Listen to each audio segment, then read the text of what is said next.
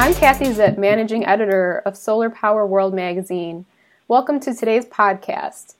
There's been a lot of talk about centralized versus distributed systems, but really the topic might not be so black and white. In fact, there's a lot of variables to consider, which makes system design really important. So, Ryan LeBlanc, Senior Application Engineer, and Jamie Mordarski, Senior Manager O&M North America from SMA, are here to discuss these considerations for system architecture in a little bit more detail. So, Ryan and Jamie, thank you both for being here. Thank you. Thank you. So, maybe a good place to start would be by explaining how centralized and decentralized systems differ. Do centralized systems always necessarily use central inverters, and do decentralized always use string inverters, or how do their designs really differ? Utility scale plants have two main design topologies. There's centralized approach with large arrays going to a central inverter, and then there's decentralized or distributed topology where you distribute the inverters throughout the array. There is one middle ground where you can use smaller, sort of mini central inverters in a centralized topology where at a single pad in the middle of a large array, you would have multiple smaller inverters. These would be using combiner boxes out in the DC field and would be set up much like a, a mini central inverter.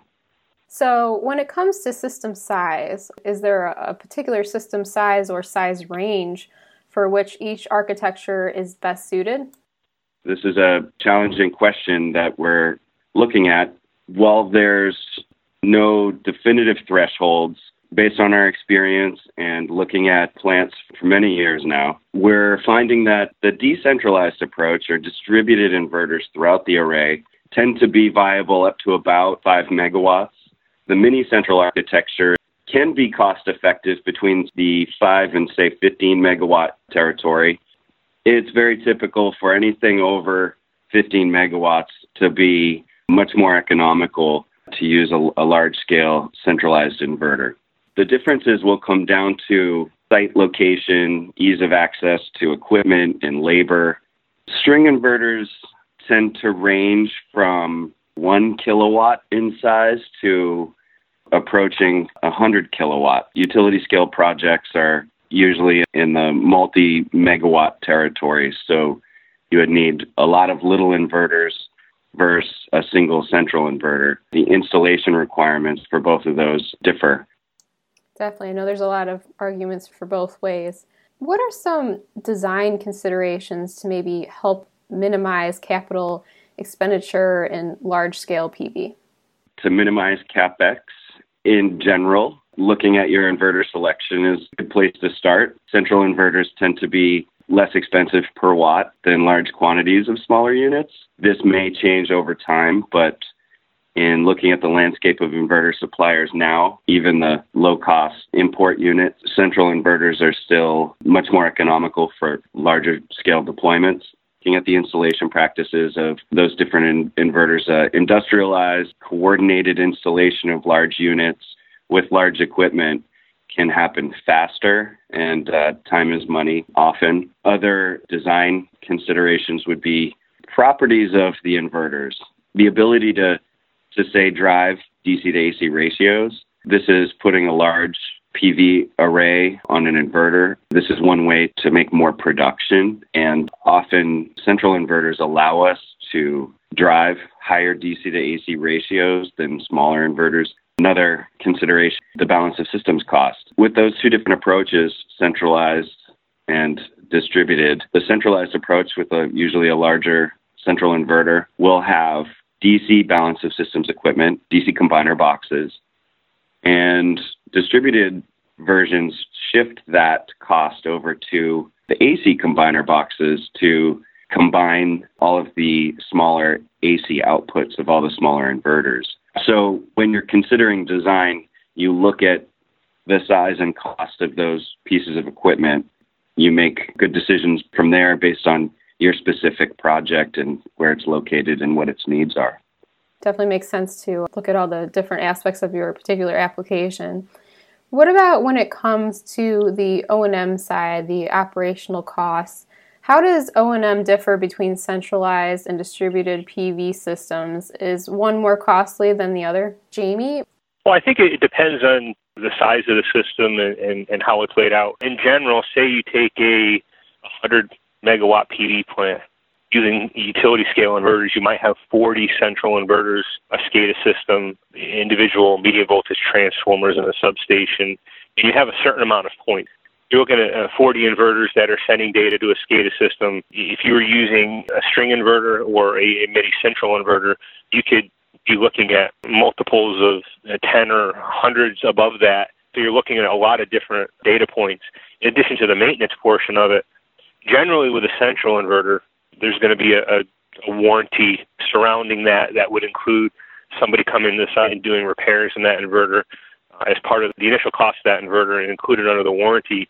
And generally, with your smaller inverters, generally somebody's not going to come on the site or they're going to require you to have spares of those at your own expense located at your facility. It may take two or three people to swap that piece of equipment out every time it fails and you have to send it back to the manufacturer. So there's also touch points involved. You're taking uh, large circumference uh, cables with central inverters you can pull one large cable, which could be the equivalent of 40 small cables on small string inverters. So when you're doing the maintenance activities on those, you're touching significantly more points, looking at significantly more possibilities for failure. Just a lot more things you have to touch and look at and program into systems to be able to monitor and do the maintenance on those uh, smaller systems. You, you have that factor involved. Ryan explained usually the 5 megawatts and under for the small string inverters is, is a good area.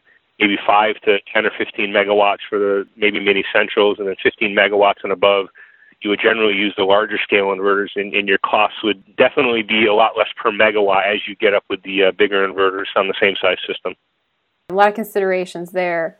So we've talked about several differences in distributed and centralized systems, but what factors should contractors really take into account in any large scale PV system to really maximize their ROI? I'll respond to that first. So, as far as the operations and maintenance, you're always looking about yield. How many kilowatt hours can be produced on the system to get the maximum return for the owner and the operator, which is also indicative of uh, trying to reduce the cost of doing the maintenance on it. And you know the way the maintenance practices are done, generally on the smaller inverters, the string inverters, or even the mini central inverters, generally in those cases they're not sites that have a lot of people on them. With, with the amount of people it takes to do replacement, sometimes the turnaround time to do those repairs is slower reduces the amount of yield that you get. Also, with the monitoring, so many factors more of quantities of points that are coming into those monitoring systems. Sometimes it's very hard to determine what's going on because you have so many different things coming in, and you know you could have hundreds of thousands of inverters if you're using small ones. Looking at all the factors, the bigger you get, the bigger inverter you have. Generally, they're going to have a little bit better performance. They're going to have a better turnaround time as far as being able to be repaired and less downtime. So that's a good rate of return for the owner. And sometimes those facts get missed when a project is being built. Uh, a lot of times a project is being built by an EPC that may have a lowest cost possible contract, so they're going to use the lowest possible cost equipment, which doesn't always go with the plan of the owner who's looking at it long term, trying to uh, get the most money out of the system with the least amount of downtime and the best maintenance available. I would sort of sum that up in terms of reliability. Mm-hmm.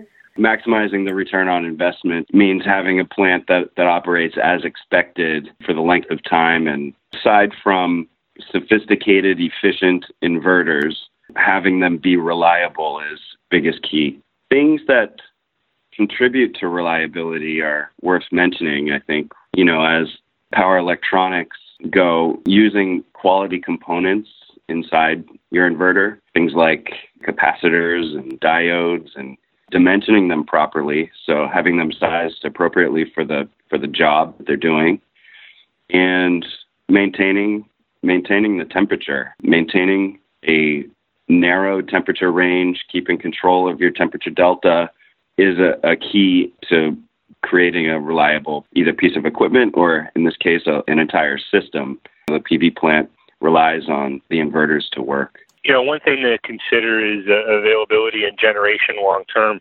There's a lot of issues and a lot of focus these days on grid reliability, availability of plants. Depending on the type of inverter, the manufacturer you're using, there may be you know instances where you need the larger, potentially smarter inverters to be able to meet the requirements of the, the, the utilities and the grid operators to be able to allow that plant to function on a certain grid.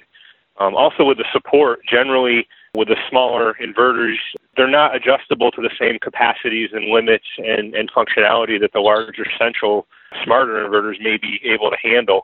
You may be able to, to adjust certain properties with that larger central inverter to be able to handle the requirements of the grid and, and the, the frequently changing standards that the utilities and the grid operators require which is it was just constantly moving around. Whereas the smaller inverters, you may not be able to meet those requirements, so it might cost you more more downtime to adjust those things to make some changes to your SCADA system. Uh, with the smaller inverters, with the central inverters, they they relatively could be changed in a very short period on the fly with very little costs involved with the system. Yeah, Kathy, I would say managing unknowns, taking into account the surprises that can come up uh, either during commissioning or after commissioning, where um, you are found to be, say, out of compliance with uh, any EMI standard, or while the plant is operating, you have a security breach and you have to shut your plant down. Del- delays in commissioning and uh, shutting your plant down really throw off an ROI pretty quickly. So choosing uh, a quality inverter is definitely paramount to a, a well operating plant. So, definitely some considerations to talk about with your inverter provider as well. All right. Well, it's been great speaking with you both, Ryan and Jamie. It's nice to have SMA's perspective because you do offer different types of inverters that can really help decide, you know, which one is best. So, uh, Ryan and Jamie, thank you so much for your insight. Thank you. Thank you. I'm Kathy Zipp, managing editor of Solar Power World magazine. Thanks for tuning in.